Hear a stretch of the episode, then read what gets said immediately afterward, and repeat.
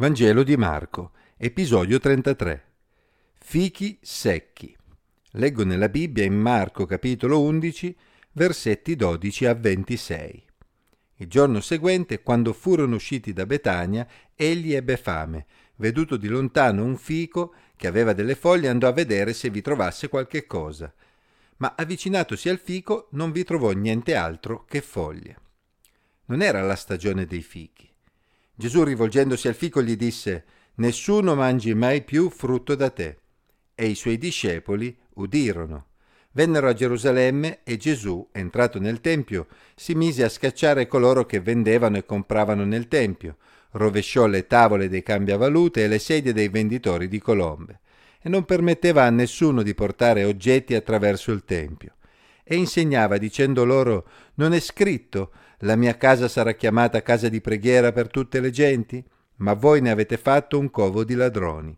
I capi dei sacerdoti e gli scribi udirono queste cose e cercavano il modo di farlo morire. Infatti avevano paura di lui perché tutta la folla era piena d'ammirazione per il suo insegnamento. Quando fu sera, uscirono dalla città. La mattina passando videro il fico seccato fin dalle radici. Pietro ricordatosi gli disse Rabbì, Vedi, il fico che tu maledicesti è seccato. E Gesù rispose e disse loro, Abbiate fede in Dio. In verità io vi dico che chi dirà a questo monte, togliti di là e gettati nel mare, se non dubita in cuor suo, ma crede che quel che dice avverrà, gli sarà fatto. Perciò vi dico, tutte le cose che voi domanderete pregando, credete che le avete ricevute e voi le otterrete. Quando vi mettete a pregare, se avete qualcosa contro qualcuno, perdonate, affinché il Padre vostro che è nei cieli vi perdoni le vostre colpe. Ma se voi non perdonate, neppure il Padre vostro che è nei cieli perdonerà le vostre colpe. Un fico è un tempio, due cose molto diverse tra loro, vero? Eppure in questo brano hanno parecchi aspetti in comune. Può sembrare incomprensibile il comportamento di Gesù nei confronti del fico, perché dovrebbe essere normale trovare solo foglie se si cercano dei frutti fuori stagione. Tuttavia occorre tenere conto del fatto che, come si può osservare anche oggi, sui fichi in primavera, oltre alle foglie, si trovano già dei germogli commestibili, detti anche ficucci o fichi acerbi, se ne parla ad esempio in Cantico dei Cantici 2.13, che costituivano un cibo comune per i contadini. L'assenza di tali germogli indica che anche nella stagione estiva non ci saranno frutti. Questo ci spiega perché Gesù cercò dei frutti fuori stagione. Ma non chiarisce perché Gesù maledisse il fico. Infatti la reazione di Gesù sembra sproporzionata se non si considera che aveva uno scopo illustrativo. L'episodio centrale di questo brano dimostra che anche i frutti della religione giudaica legata al Tempio non promettevano bene.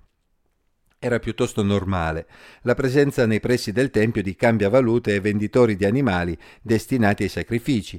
Infatti i pellegrini provenienti da lontano in occasione delle feste principali come la Pasqua non potevano portare con loro gli animali necessari per i sacrifici che dovevano rispondere anche a certi requisiti, pertanto li acquistavano sul posto e spesso era necessario cambiare il loro denaro nella valuta locale. Ciò che Gesù denunciò non era quindi l'esistenza di quelle attività che erano necessarie al funzionamento del Tempio, ma il fatto che la religione giudaica era diventata insensibile alla sua vera vocazione quella di coinvolgere tutte le genti nell'adorazione dell'unico vero Dio. Il cortile esterno del Tempio poteva infatti essere frequentato dai gentili, ma di fatto le autorità giudaiche ne avevano sminuito l'importanza spirituale per relegarlo ad attività commerciali e a zona di passaggio da una parte della città all'altra. Israele era stato chiamato da Dio ad essere luce delle altre nazioni ma le autorità giudaiche ai tempi di Gesù mostravano un disprezzo verso i gentili, animato da una visione troppo nazionalistica della propria religione, che si era sviluppata e consolidata in reazione all'ellenismo nei secoli precedenti. Non è un caso che gruppi armati che facevano della ribellione verso i romani la loro ragione di vita godevano di un certo favore da parte del popolo e per molti giudei quella era la strada per inaugurare il regno di Dio.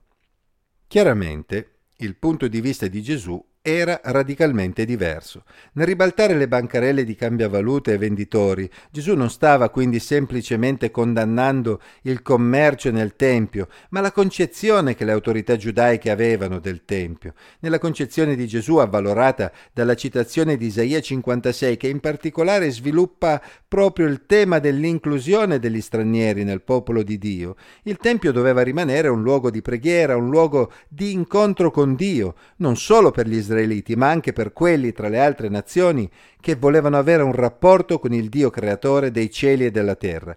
Proprio su tali temi Gesù insegnava alla folla che lo ascoltava ammirata. Ovviamente la classe dirigente, rappresentata da scribi e sacerdoti, cercava solo il momento opportuno per far morire quell'individuo che li sfidava apertamente. Nel momento in cui la religione giudaica veniva meno alla sua vocazione internazionale, essa era paragonabile proprio ad un albero che non stava facendo i frutti che ci si aspettava. Non a caso, come Gesù aveva preannunciato in Marco 13:2, pochi anni dopo, nel 70 d.C., il Tempio avrebbe fatto la stessa fine di quel fico e sarebbe stato distrutto dall'esercito romano.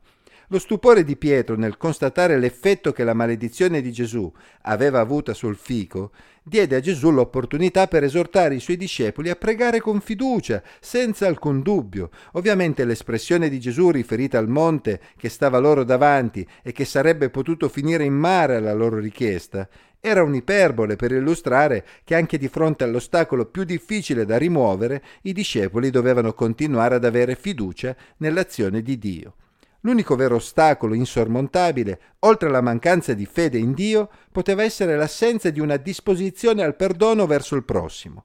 In una società in cui dominava un formalismo religioso che avrebbe condotto Gerusalemme alla rovina, i discepoli di Gesù dovevano sperimentare il perdono di Dio nella loro vita e imparare a manifestare a loro volta quella disposizione amorevole verso gli altri nelle relazioni orizzontali. Solo su quella base essi potevano costruire un vero rapporto con Dio e aspettarsi l'azione di Dio in loro favore nella vita di tutti i giorni. In fondo, solo così anche essi potevano evitare di finire come quel fico che non portava frutto. Cosa direbbe Gesù se passeggiasse nelle nostre strade oggi? Paragonerebbe la nostra religione a quella che caratterizzava Gerusalemme e il Tempio? Ci considererebbe dei fichi che non fanno frutti e sono destinati a seccare in mezzo a tanti fichi secchi? Che Dio dia ad ognuno di noi di essere alberi che portano frutto, uomini e donne che coltivano un sincero rapporto con Dio che si riflette anche nei nostri rapporti con il prossimo.